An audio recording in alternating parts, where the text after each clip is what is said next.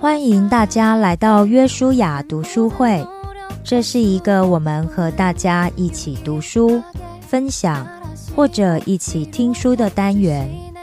这个节目是由戏剧圣经和我们 W O W C C M 共同制作播出。这次我们要读的书是由宇宙光全人关怀机构以及远东福音会授权提供的《圣灵的果子》。这本书是由旅美知名物理学家黄小石教授以及知名数学家华府教会长老张德健教授共同撰写。这本书中所谈论到的圣灵九个果子，可说是两位基督徒教授信仰生活的经验结晶。除了有他们两位一生中关于科学的研究以及信仰的探索所留下的足迹之外，更包含了他们对于生命的意义以及真理知识的追寻。一个有上帝生命的人，必然有圣灵住在其中。而既然有圣灵住在其中，那就必然会结出圣灵的果子。透过这本书，我们可以一起来学习如何在我们的生命中让圣灵的果子结实累累，丰盛成长。今天我们要一起听的单元是附录二，爱与宽恕。附录二，爱与宽恕，一个不情愿的美德。马太福音十八章十五到三十五节，路加福音二十三章三十四节。一、前言。一九九一年十一月一日下午三点半左右，爱荷华大学凡艾伦物理系大楼三楼三零九室正在进行专题讨论。一个来自北京大学的新科博士卢刚，在座位上听了约五分钟的报告之后，突然拔出左轮手枪开枪射击。他首先击中他的博士班研究生导师四十七岁的戈尔兹教授，并在他倒下之后又在教授脑后补了一枪，然后他又朝他的博士研究生导师的助理史密斯副教授身上开了两枪。此时在场的众多人士才醒悟过来，纷纷逃离现场。这时卢刚又瞄准了当时在场的另一位二十七岁的中国留学生，来自中国科技大学，也在那年夏天得到博士学位的山林华的脑部和胸膛连开数枪。随后卢刚离开了第一现场，到达二楼二零八室系主任办公室，一枪射杀了系主任尼克森。在确认系主任死亡之后，卢刚又返回第一现场，发现几个学生正在抢救奄奄一息的史密斯教授，于是又朝史密斯的脑部补了致命的一枪。然后卢刚持枪离开物理系，到达行政大楼，冲入一楼一一一室的校长办公室，向副校长安妮克里利前胸和太阳穴连开两枪，又朝办公室内的工读生茜奥森开了一枪。随后卢刚到达二楼二零三室，举枪自尽。这便是当时震惊中外的卢刚校园枪击事件。根据报道，卢刚在案件发生前，曾给《纽约时报》、《洛杉矶时报》、《芝加哥论坛报》及当地电视台寄发英文信，陈述他杀人的主要动机。卢刚认为导师故意扣留迟发他的毕业论文以及帮助他求职的介绍信，留校工作却没有得到应得的工资，山林华的毕业和荣誉的获得，都是因为教授袒护。卢刚多方申诉无效，由此归罪于山林华。他的博士研究生导师和校方主管因而造成血案。我们的确是活在一个充满伤害的世界，一个缺乏饶恕的世界。有许多伤害是刻意造成的。是的，有些时候我们真会觉得到这是切骨之仇，日夜难忘。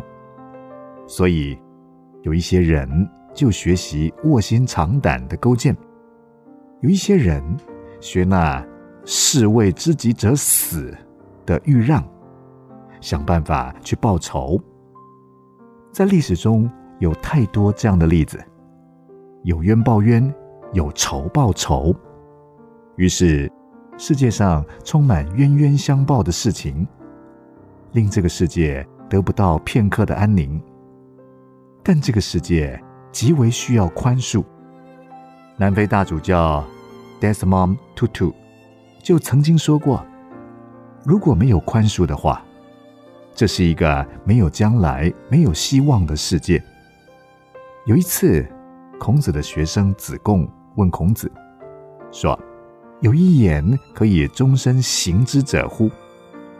有没有哪一个字，有没有哪一句话，我可以抓住，让我可以终身照着去做呢？在《论语·卫灵公篇》中，孔子说：“其恕乎！己所不欲，勿施于人。”不就是“恕”这个字吗？清代大儒金兰生也曾说过：“牵挂六爻皆吉，恕字终身可行。”“恕”这个字是什么意思呢？在《说文解字》中的解释，恕从心从儒，与人这个字相通，乃推己心及人之意。所以在我们的文化中，宽恕是一个极为重要的概念。在新约圣经中，宽恕这个字出现有一百四十几次，然而中间有百分之九十是在福音书里面，可以说是基督教信仰最重要的神学基础。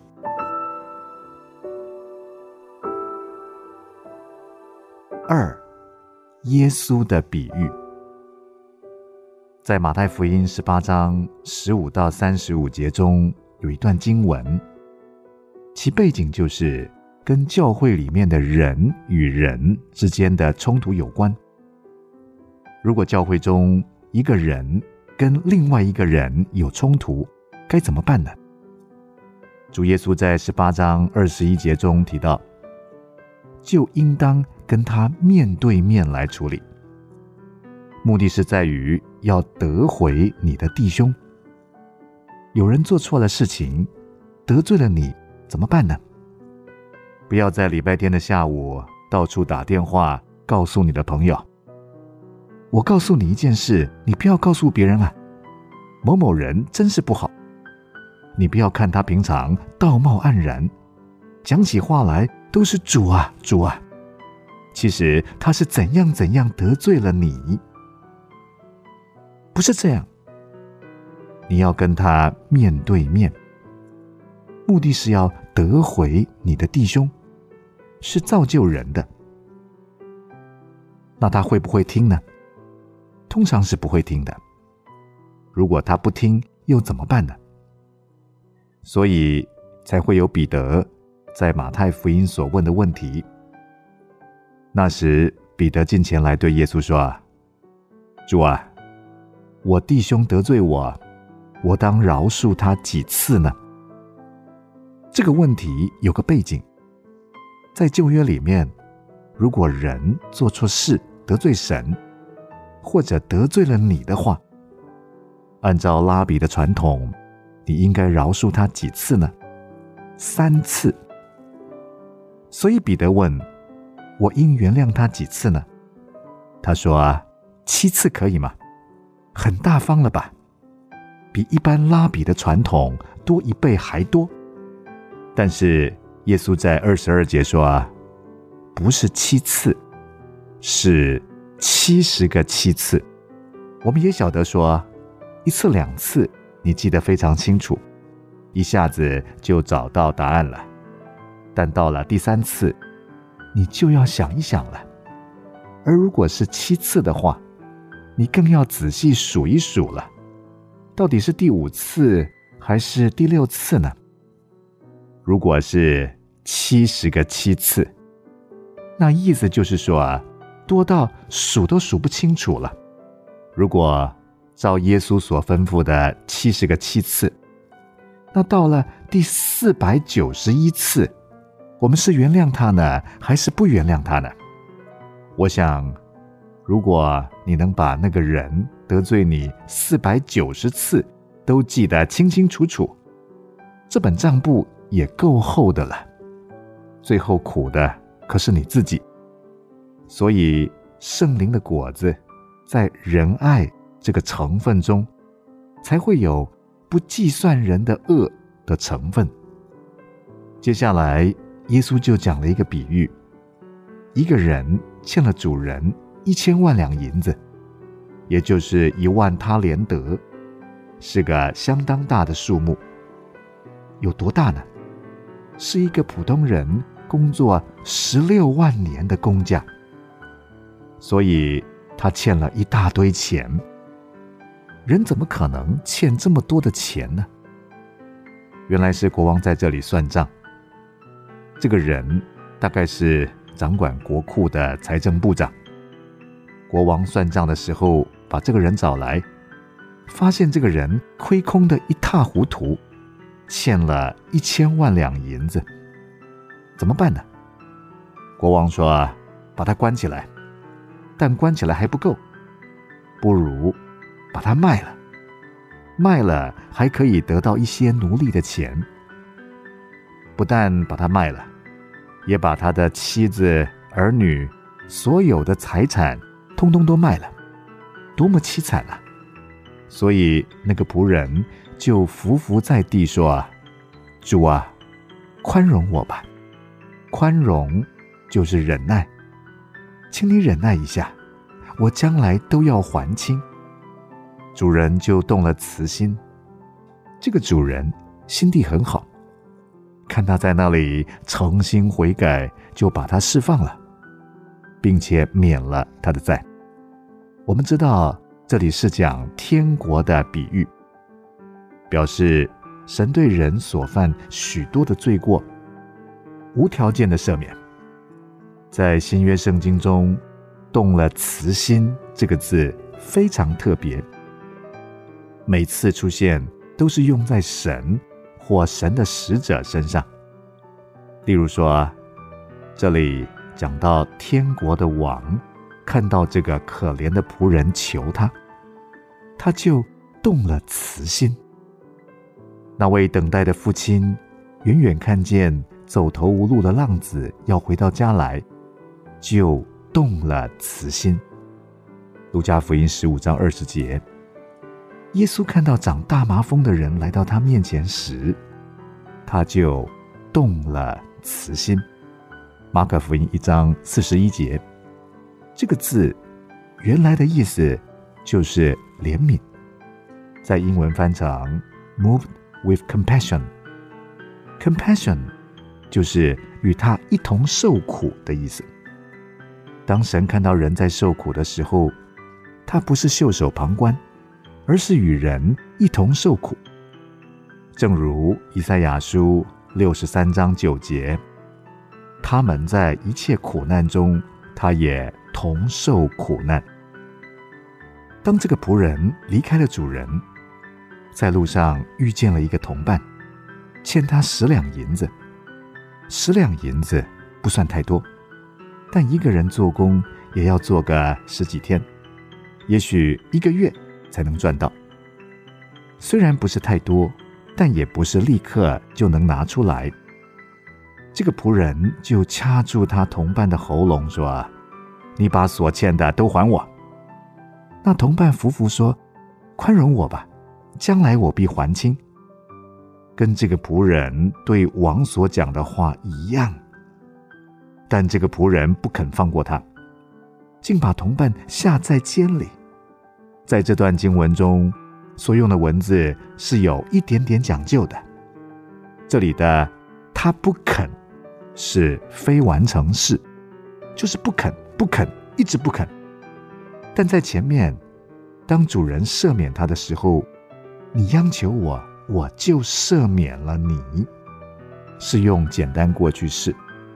也就是说，你要求我赦免你，我就赦免你，非常干脆，不带任何的条件。但现在他的同伴求了他很多次，他怎么样也不肯。所以我们可以揣摩一下这两句话中间的味道，跟我们之前讲的如果、因为以及无条件是不是一个鲜明的对照呢？既然不肯宽恕，就把它关起来。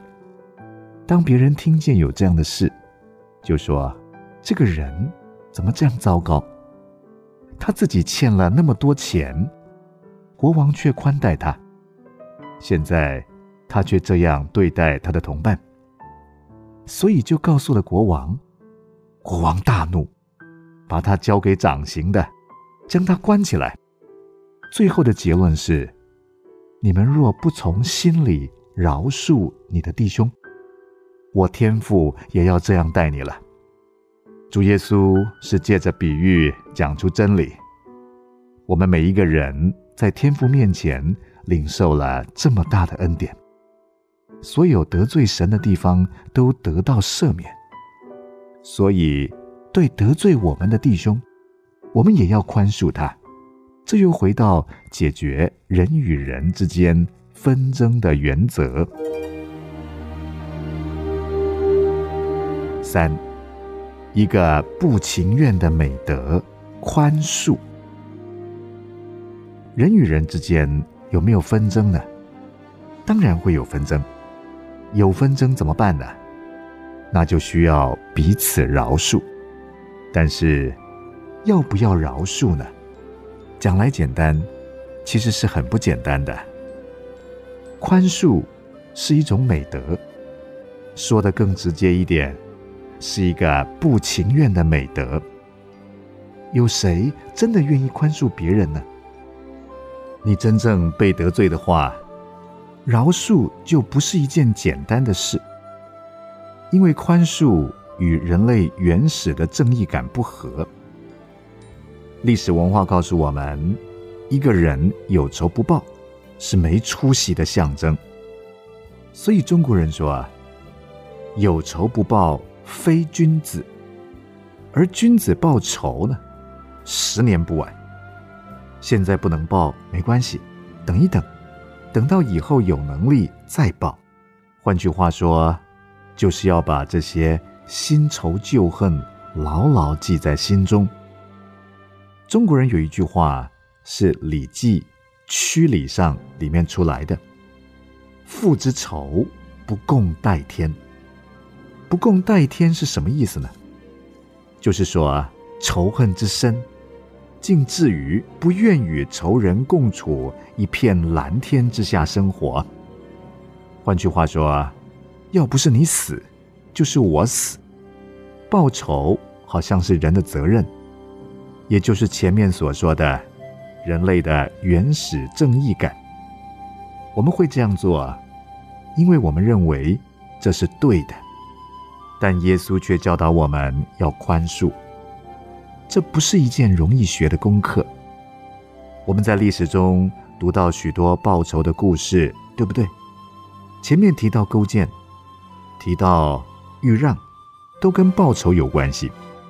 人如果不报仇，其实没有什么历史好写，也没有什么小说可读了。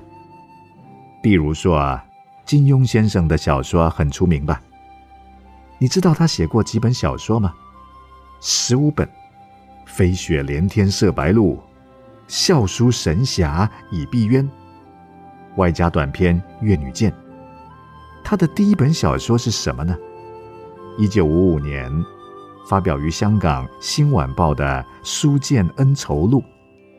这本书就是讲陈家洛、乾隆皇帝与香香公主之间的恩恩怨怨、冤冤相报的故事。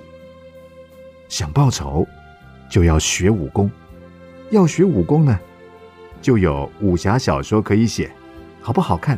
好看。在我个人生命中，有一段极为艰苦困难的日子，所有的亲戚都不帮我，不但不帮忙，反而说些风凉话来讽刺。就在那时，我读了一本书，真是兴奋得不得了，连觉都不想睡。什么书呢？绝对不是微分方程。金庸先生一九六五年的大作啊，《连城诀》。你看书中的主角狄云怎么样被冤枉，在监牢里怎么样碰到奇人，怎么样逃出监牢，怎么样变成富翁，怎么样报仇，真是令人心大快。其实狄云报仇雪恨，我高兴什么劲呢？因为看到坏人被惩罚，这是应该的，而宽恕是极不容易的。我们不但自己不愿意饶恕别人，我们也不要别人去饶恕其他的人，是吗？这是人性深处的真相。有的人被夺去性命，有的人被夺去爱情，有的人被夺去金钱，无论被夺去什么东西，都有冤仇在里面。尤其是朋友做的事情，如果是敌人干的事情，还能吞下去，因为那是敌人，我们束手无策。但朋友干的事情呢，那还了得？犹大的亲吻，朋友的出卖，这些都是我们难以饶恕的人。有太多的时候，我们看到亲戚家人之间，教会弟兄姐妹之间吵起架来的时候，比跟外人吵架还要凶，讲的话非常狠毒。所以宽恕是一件跟我们大有关系的事情。在圣经中，在新旧约里面，宽恕与赦免是最重要的神学概念，因为这是由神而来的。听人讲过一个故事，他小时候很想要一辆脚踏车，一直祷告神，但就是得不到，最后干脆去偷一辆，再求神赦免。这么做好像还比较快一点，似乎比较简单一点。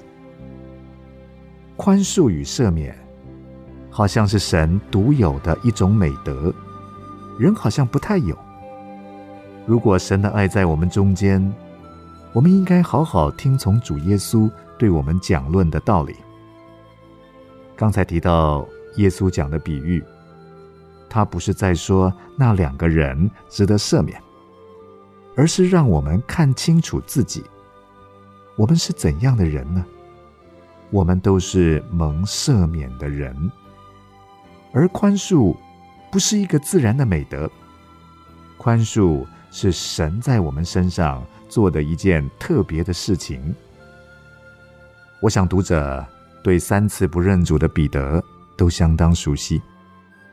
在客西马尼园的祷告以前，主耶稣曾预言他在鸡叫之前会三次不承认他。彼得却说啊，那怎么可能呢？我就是必须和你同死，也绝不能不认你。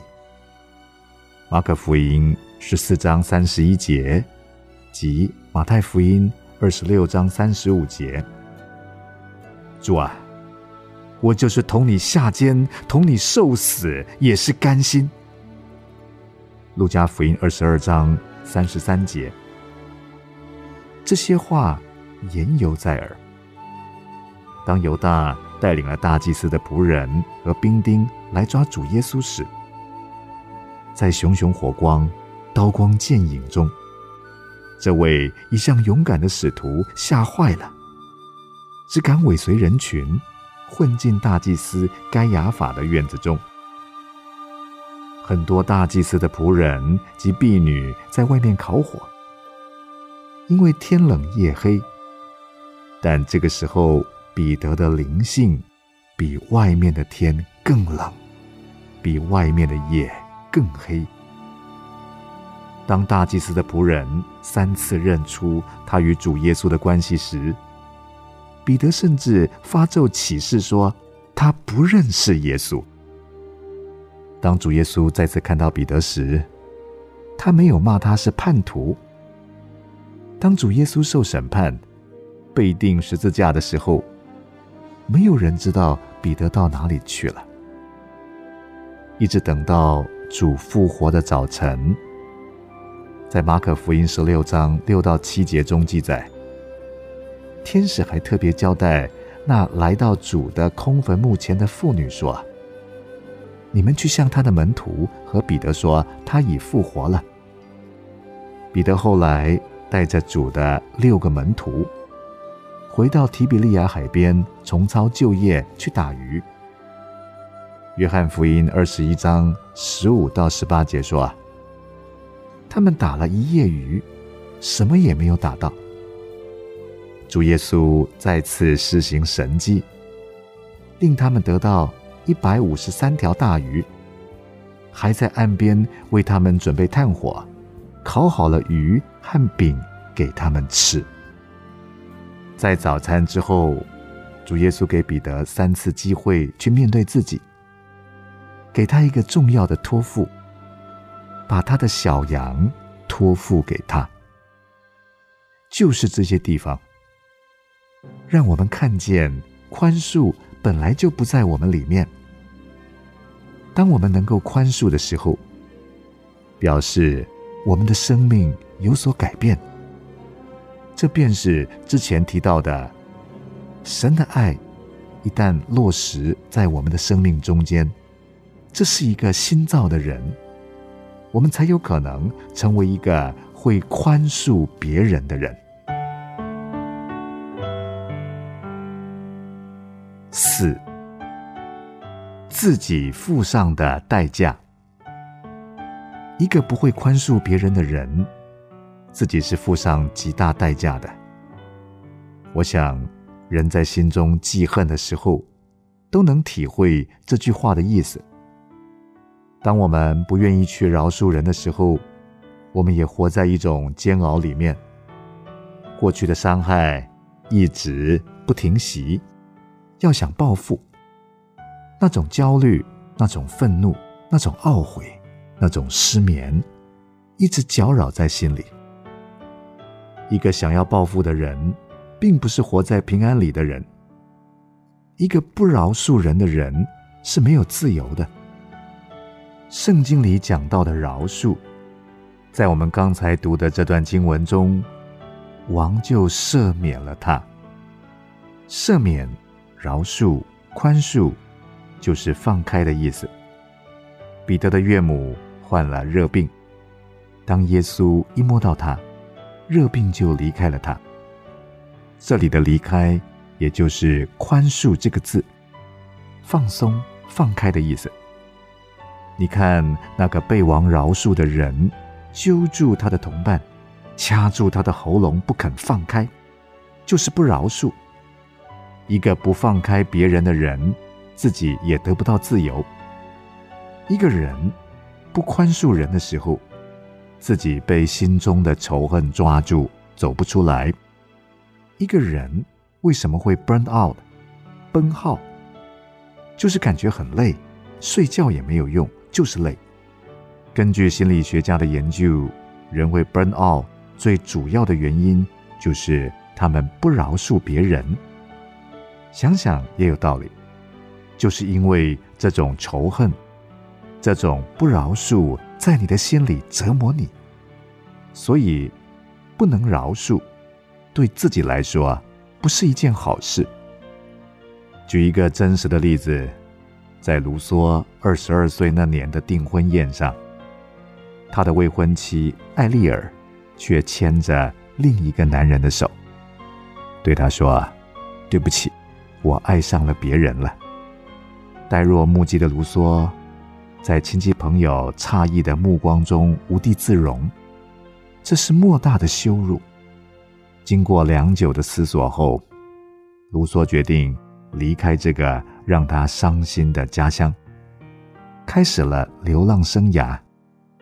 从瑞士到德国，再到法国，他发誓将来一定要风风光光地重返故地，找回自己失去的尊严。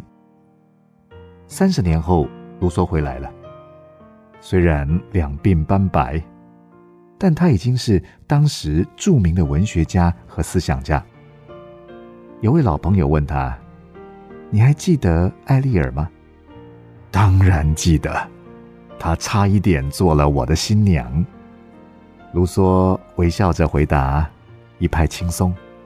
老朋友说，这些年他一直生活在贫困潦倒之中，靠亲戚救济艰难度日，神惩罚了他对你的背叛。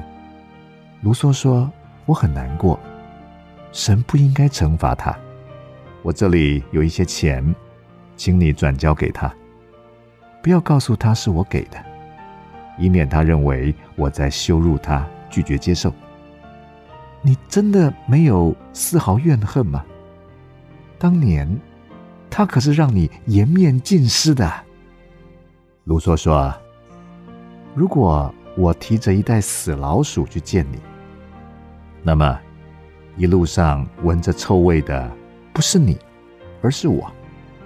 记恨是一袋死老鼠，最好把它丢得远远的。如果我记恨它，这些年我岂不是一直生活在怨恨之中，得不到快乐吗？卢梭从口袋里拿出钱递给朋友，说希望这些钱能帮助他摆脱困境，生活得好一点。是啊，怨恨是一袋死老鼠。面对怨恨，如果我们能够学会宽恕，心中就会坦然平安得多。而且就算报仇，也不能真正解决问题。以色列与巴勒斯坦人你杀我，我杀你，杀来杀去一千多年，没完没了，真能解决问题吗？所以 Desmond Tutu 说，如果不能宽恕与原谅，这个世界是没有希望，没有前途的。基本上恐怖分子也是想要报仇，把自己的命不要，要别人的命。有一句话说得好，一个不肯宽恕的人，就好像自己喝毒药，却希望毒死别人。这是一个极不聪明的做法。可是人为了报复的缘故，什么愚蠢的事都做得出来。五，这是一个生命的问题。更大的问题是，人在想要报复时，不能体会到什么叫做神赦免的爱。约翰一书四章十六节，神爱我们的心，我们也知道也信。神就是爱，住在爱里面的，就是住在神里面。如果人一天到晚住在不宽恕的里面，就没有办法住在神里面。而住在神里面，是人得救、认识神以后应有的光景。所以神就定规给我们，需要神的宽恕，而且我们也去宽恕那些得罪我们的人。饶恕别人是为了我们自己的好，甚至是为了灵魂的好。哥罗西书三章十三节，倘若这人与那人有嫌隙，总要彼此包容，彼此饶恕。主怎样饶恕了你们，你们也要怎样饶恕人。包容这个字，就是忍耐，就是饶恕。这里说，我们一旦得到主的宽恕，也应该去宽恕那些得罪我们的人。在马太福音六章十二节中，主耶稣也教导我们在祷告中要求父神说，免我们的债，如同我们免了人的债。人家欠我，我要知道怎样去赦免他们，正像主怎样赦免我们一样。一个人爱神，就会遵行神的话语，而这一切是由宽恕开始。所以主耶稣提醒我们，马太福音五章四十四节，爱我们的仇敌，为那逼迫我们的祷告。如果不能宽恕我们的仇敌，又怎样去为他祷告呢？主耶稣为我们做了最好的榜样，他在十字架上，在极大的痛苦和冤屈中间，却宽恕了我们。在十字架上，耶稣所说的第一句话是，父啊，赦免他们，因为他们所做的，他们不晓得。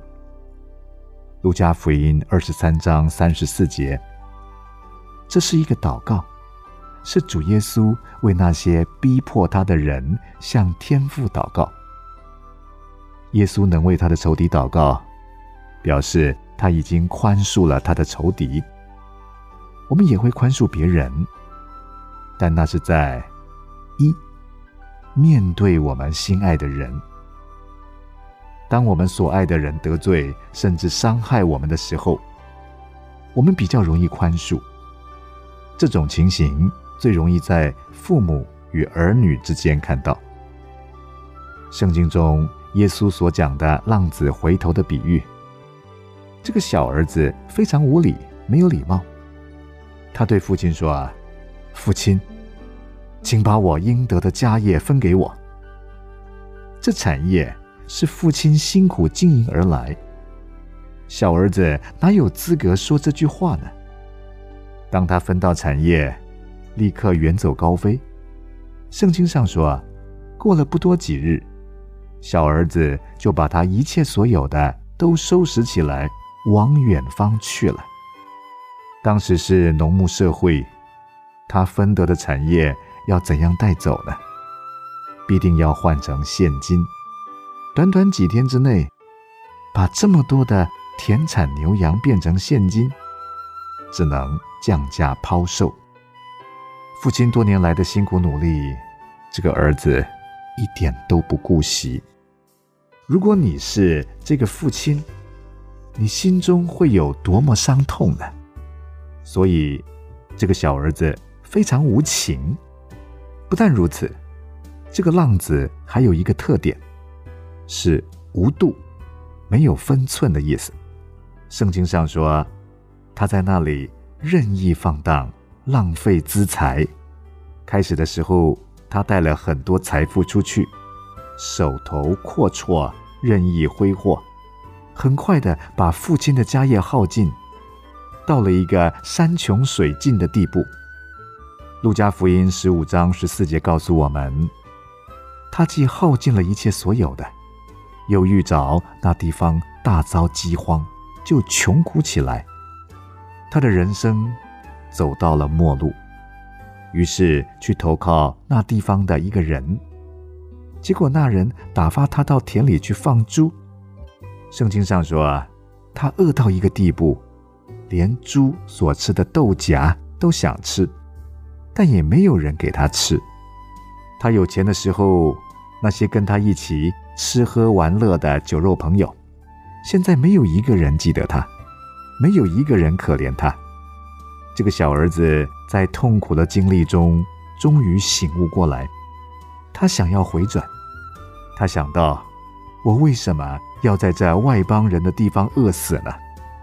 我父亲有这么多的雇工，我家里口粮有余，我要回去，我要回到我父亲那里去。论到这个浪子，我们还要注意一点，是他回家的动机。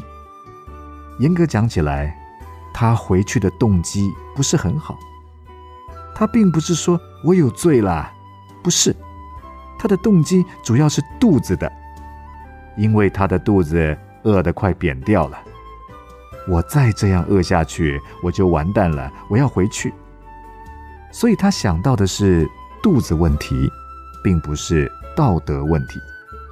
为了解决肚子问题，他就想一些理由，编好台词，免得道士紧张讲不出话来就糟糕了。要怎么讲呢？第一段，父亲，我得罪了天，也得罪了你。第二段，从今以后，我不配做你的儿子，你就把我当做一个雇工吧。现在我们来看这个父亲，首先要考虑的是，当这个小儿子远走高飞、四处逍遥的时候，这个父亲在家里做什么呢？这个父亲的心跟这个儿子的命运连在一起，儿子在远方，这个父亲的心也在远方，怎么知道呢？圣经给了我们一点点的线索啊，就是当这个儿子回来的时候，他父亲远远看见这个儿子回来，并没有通知，没有打电话，也没有传简讯，连封信也没有，所以什么时候回来是不晓得的。而且我相信这个儿子连外表都改变了，过去在家里是个少爷，现在是落魄潦倒，又挨饿了这么久，一定瘦了好几圈。许多人已认不出这位过去的小少爷，但这个做父亲的竟然能够远远看见。为什么呢？乃是这位做父亲的心跟儿子的心连在一起。父亲天天在门口等待这个浪子回家，父亲远远地看见他儿子，就动了慈心，跑过去抱他的儿子，亲他的儿子。我相信这位父亲这时已是老泪纵横了。这个儿子是这么的脏，这么的臭，这位父亲没有考虑一下就跑过去，就把儿子抱起来，就亲吻下去。父亲没有计较这个浪子回头的动机，他甚至没有让这个浪子把台词背完，就为他穿上鞋子，披上袍子，戴上戒指。这种爱就是爱加倍的爱，在里面包含了无条件的接纳，无条件的宽恕。二，心情好的时候，我们比较会宽恕人。比如说，你跟家人朋友到一间高级餐厅晚宴，上菜的时候，服务员不小心打翻盘子，菜肴洒在你新买的晚礼服上面。这位服务员甚至经理一直过来道歉，请求原谅。你那天因工作绩效拿到一笔奖金，哇，你在工作领域上得到一个大奖。家人朋友就是为了庆贺而举行晚宴，你的心情好得不得了，所以你不再追究。换句话说，你宽恕了这位服务员和这间餐厅。三，不需付上很大代价时，我们比较会宽恕人。就上面这个例子来说啊，如果不是洒在晚礼服上，而是在旧货摊上用五块钱买来的 T 恤上，你必定不会那么心痛，也不会那么生气，说不定你还会说，算了算了，再买一件就是了，何必那么计较呢？你之所以那么洒脱的不追究对方的错，乃是你不用付上很大的代价。宽恕的爱并不是说算了算了，不计较了，这不是真正的宽恕。宽恕是要把那个苦吃下来，让对方知道这是错的，是有代价在里面的，是宽恕的那个人替被宽恕的那个人担负代价。在几种情况之下，人很难宽恕别人，一、受到冤屈时，很难宽恕人。心理学家研究，人在受到冤屈的时候是最难平息的心理状态。那种愤恨，那种震怒，那种不平，那种沮丧，这个时候很难宽恕人。但在十字架上的耶稣呢？他受到宇宙中最大的冤屈，神被人审判，义人被罪人审判，圣洁被邪恶审判，最后被冠上一个莫须有的罪名，被钉在十字架上，受到最痛苦的刑罚。但他却愿意为我们承受，为我们祷告。二、人在痛苦时很难宽恕人。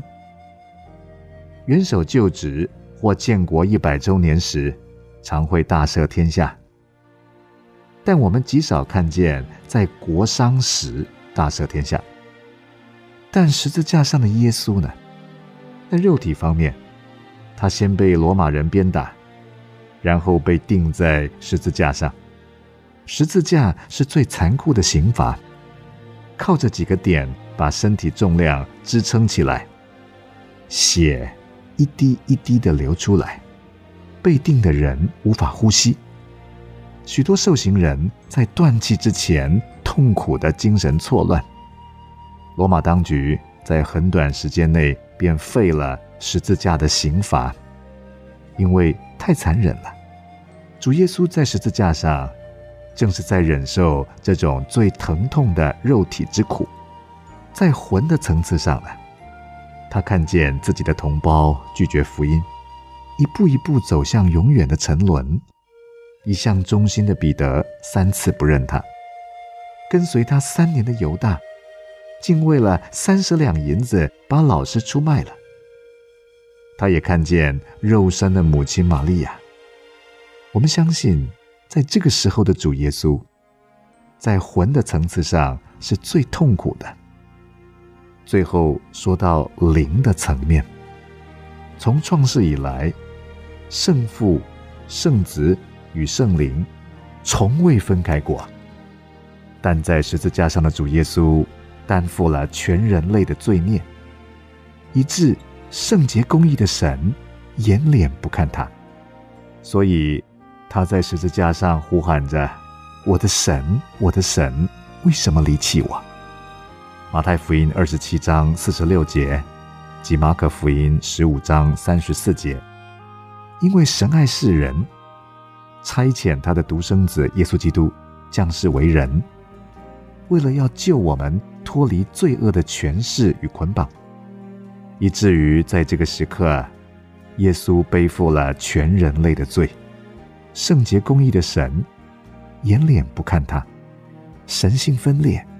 换句话说，神不再是神。我们相信，在这个时候的主耶稣，在灵的层面也是最痛苦的，在灵、魂、体三方面最痛苦的时候，主耶稣宽恕了我们。不但宽恕了我们，还为我们这些罪人向父神请求宽恕。三、有能力施行惩罚时，很难宽恕人。有时我们宽恕是逼不得已，因为自己力量不够。不宽恕，你又能怎样呢？十字架下面经过的人都在笑他。如果你是神的儿子，你下来呀、啊！十字架上的主耶稣有绝对的权利去惩罚他们，但他没有这样做。记得当大祭司的仆人和兵丁来到客西马尼园要逮捕耶稣时，彼得拔刀削下大祭司一个仆人的耳朵。主耶稣对彼得说，马太福音二十六章五十二节到五十三节，收刀入鞘吧，你想我不能求我父现在为我差遣十二营多天使来吗？主耶稣用他的爱来感化人，而不是用刀剑来征服人。四、对方没有开口请求宽恕时，很难宽恕人。有没有听人讲过啊？我本来很想原谅他的，但一想到他从来没有开口向我道歉，我就办不到了。如果我这样轻易就宽恕他，好像反而是我错了。我们之前提到耶稣讲的那个浪子回头的比喻，小儿子在走投无路之际回到家乡。在这个比喻中，耶稣对大儿子有非常传神的描述。当他看到父亲不但接纳这个浪子，还为他杀了肥牛犊，大摆筵席，就非常生气。从哥哥的眼光来看，这个弟弟实在没有什么大不了的，完全不值得那么兴奋。这个弟弟要走就走，要来就来，完全没有顾虑到会伤父亲的心。现在把父亲的家产败光了，走投无路，就想回来。他不回来，还有什么地方可以去呢？连一句道歉都没有。而他呢，是一个尽责顾家的儿子。大儿子对父亲说啊，这么多年我一直这样服侍你。这句话我们没有理由怀疑不是真的，至少大儿子出现的第一个镜头是正在田里干活，路加福音十五章二十五节。于是他拒绝进去家里。换句话说啊，哥哥拒绝接纳这个弟弟，大家是不是或多或少的认同大儿子的看法呢？主耶稣被钉十字架时，十字架下哪一个人祈求基督赦免他们？没有，一个也没有。他却主动地宽恕了我们每一个人。在最不可能宽恕的时候，主耶稣主动地宽恕了我们，为我们这些罪人舍命十架，用他的生命换回我们失去的那按神的形象所造的荣耀生命。这就是爱加倍的爱，无条件的爱。另一方面，我们也要认定神的主权。